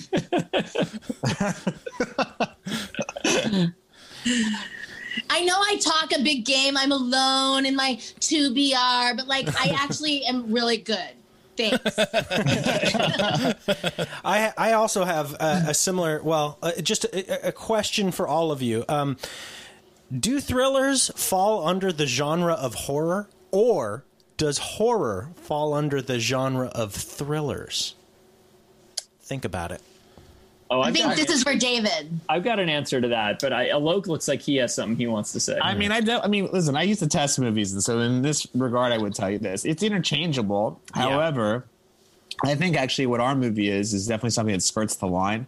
It's actually, I would tell you, a psychological thriller with elements of horror. Yeah, That's this- what I would tell you. To the, I, I would agree. I would agree with that. We've just we've just got raging debates going on Yeah. constantly about. We just did an episode on Seven and had a big debate about whether that Yeah. was actually a horror movie or not. Yeah, I think like for me, like to my mind, horror is less a genre than than kind of a a, a feeling that a movie can have in in in many different genres. Um, so like you know something can be you know a psychological drama or or a you know a drama, but still have a real horror feel to it. You know like. Black Swan is a movie I love. Oh, yeah. Like, is that a horror movie? It sure feels horrifying. Um, but you know, it's it's not. I don't think you could classify it as traditionally horror. I think I, I would sort of tend to agree with your first formulation that like there's a thriller genre, and you know you can you can have a thriller, you can have a horror thriller, but you can also have a horror other things. Yeah. That's sort of the way I see it. So, what what's everyone's favorite horror movie if you were to choose one? I, I'm Rosemary's Baby all the way. Yeah. And so when people when people compare this to that, I'm just like, wow. I only had a small part in this, but I'll take it. You know. Good choice. Yeah, no, a- absolutely solid. I always have a, a dual answer for this, which is when I th- when I want to think of the scariest horror movie, the one that scares me the most, it's the Texas Chainsaw Massacre. Oh man, um, just because it's so it feels so real and it feels so like hopeless in a way. Like it's just there. th- That is to me the definition of like deep, deep horror. Like you come to the end of it, you don't feel like everything's okay. It's just like it feels dirty and wrong to watch in some way. So that that one like that terrifies me. But I can't call it my favorite because it's rare that I feel like watching it. Like it's so good, but it's just like I don't want to sit down on a Friday evening and watch the Texas Chainsaw Massacre. For that, I think uh, The Shining. It's just such a beautiful movie. That's that's mine. Well, that and Alien. Oh yeah, Alien is fantastic. Well, you know, I would say that it's Shining is only you know very close to winning, but the one that does win is the thing, the John Carpenter yeah, thing, that's which is just like so the- great. just such a good film. Ends in such a fucked up way, but you don't feel that fucked up because you're just like, all right, maybe at least they didn't get killed by the alien. they're, just- they're gonna they're be just- drunk and happy. They're just having a drink together. Yeah. Two guys just having a drink. Yeah. Um. So let me let me see here. I had uh, oh I had I had a question for David. Uh, did you make this movie intending for it to gaslight your audience? Uh, how do you mean? No, I don't think so. No, really, No. not at all. Well, uh, uh, expand, please. I'm not sure I know what you mean. Well, I had this I had this notion that this movie was going to be, you know, this this the first act of this movie is very horror driven. It's very spooky house kind of feel. And then as it shifts, um as it shifts you go you try to reclassify it, right? So you're trying to reset your compass and you go, "Oh, okay, so this is like kind of a kind of like indoctrinating her into a cult but but there's an element of of you trying to manipulate the psyche of the person watching it into into into like a, a- complacency where they go, "Oh, I I got it pegged now," and then and then you just kind of keep fucking with them further, and uh, and that's kind of where the gaslighting feel came in for me. I see. Yeah. Well, that that certainly was intentional. Like the the structure because it's like, I mean, I don't want to get too like inside baseball, but like the movie is really weirdly structured. Like it's it it's not. My screenwriting professors would not be happy with me about it. Like it's it's weirdly structured and it had and and by necessity because of the nature of the story our lead character is very passive through a big chunk of the movie there's like a big section of the movie most of the movie really where she is not free to act mm-hmm. you know she's not driving the action in any way um, and i you know I, I struggled with that a lot. And what i finally came up with to try to sort of draw us through that that big central part of the movie was that it had to be like as you say a, a series of pulling the rug out from under the audience. Sorry i when i said series my phone heard siri. Um, uh, you know just like you think it's going to go this way nope it's going that way. Now you think you know where it's going to go nope it's going that way. And and i felt like if i could sustain a series of those it would you wouldn't feel the the passivity of sarah um, which was a necessity right? Because this is a movie about a person who is trapped who is utterly trapped. And I, and I wanted the audience to be with her to feel that entrapment. Um, so you know she had to be i couldn't have her be a badass and like fighting the whole time right?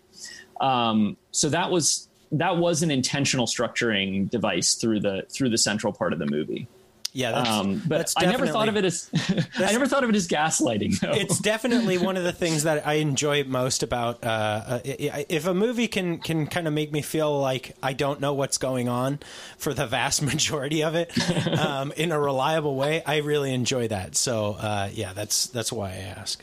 Um, That's great. David, Naomi, Alok, thank you so much for joining us on Horror Movie Talk. We really appreciate it. Thank you guys for having us. This was great. Yeah, yeah we appreciate Thank it. for, you. uh, thank you for helping us uh, get the word out. Yeah, Absolutely. Yeah. One by one. One by one. Text a friend.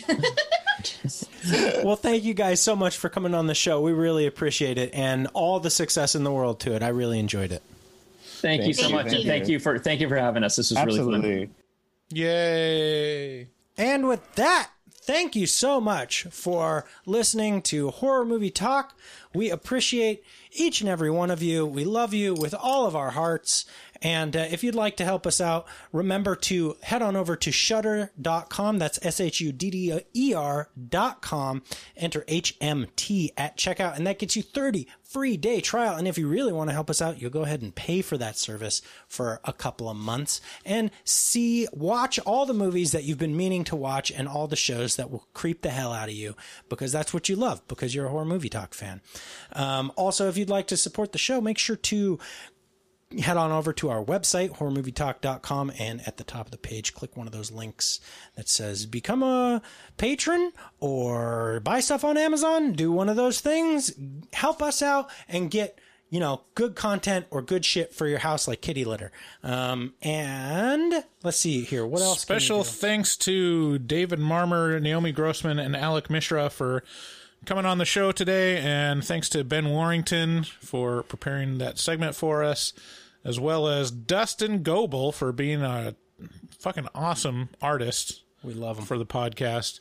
Um, let us know what you think, or if you have any questions or any comments, or if you want to tell David that he's a misogynist.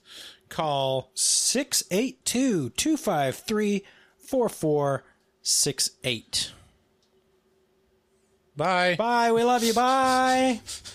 Uh, Looking for a podcast full of burps and gas, perverted cast, skinny and fat? Look no further. Horror movie talk is accidentally funny, begs to donate money, fake sponsors for dummies, and so much more.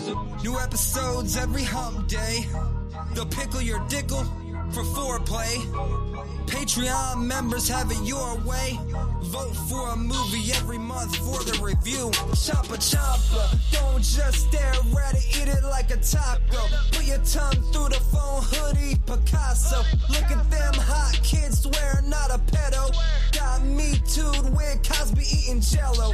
Pudding pops done gave Bryce flatulence. Drain addict, addict Dave doesn't give a shit. One through ten, is it horrible or excellent? Oil me up, daddy is dinner rum. Kiss, Bryce Hanson.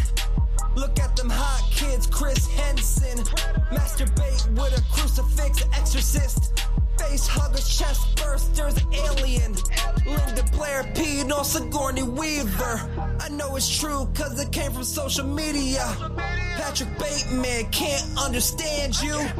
Stab you to death for rotten apple reviews. Opinionated podcaster with a doctorate. Spook allergy, doctor of philosophy. Bad gastritis, need colostomy. Turn Patreons into human centipedes. David Doobie Day, scare no, no expert. And global fucks hard, professional sexpert. After pods, taglines, and porno flicks. American Psycho, them guys pretty sick. Choppa choppa, don't just stare at it, eat it like a taco. Put your tongue through the phone, hoodie, Picasso. Look at them hot kids, swear not a pedo.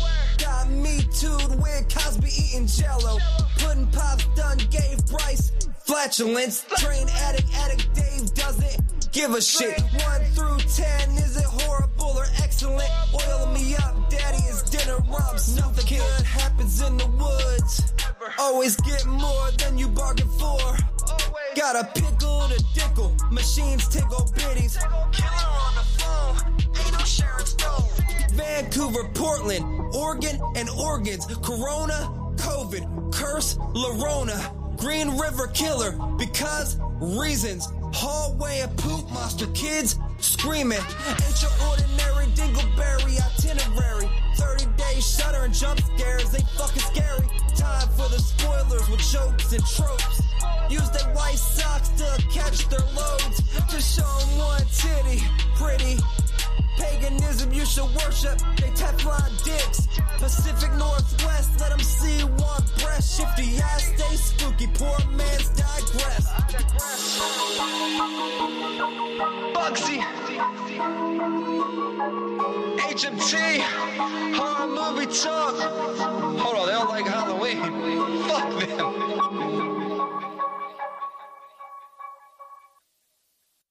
What are they trying to say? Hoodie Picasso. What? Are, Hoodie Picasso.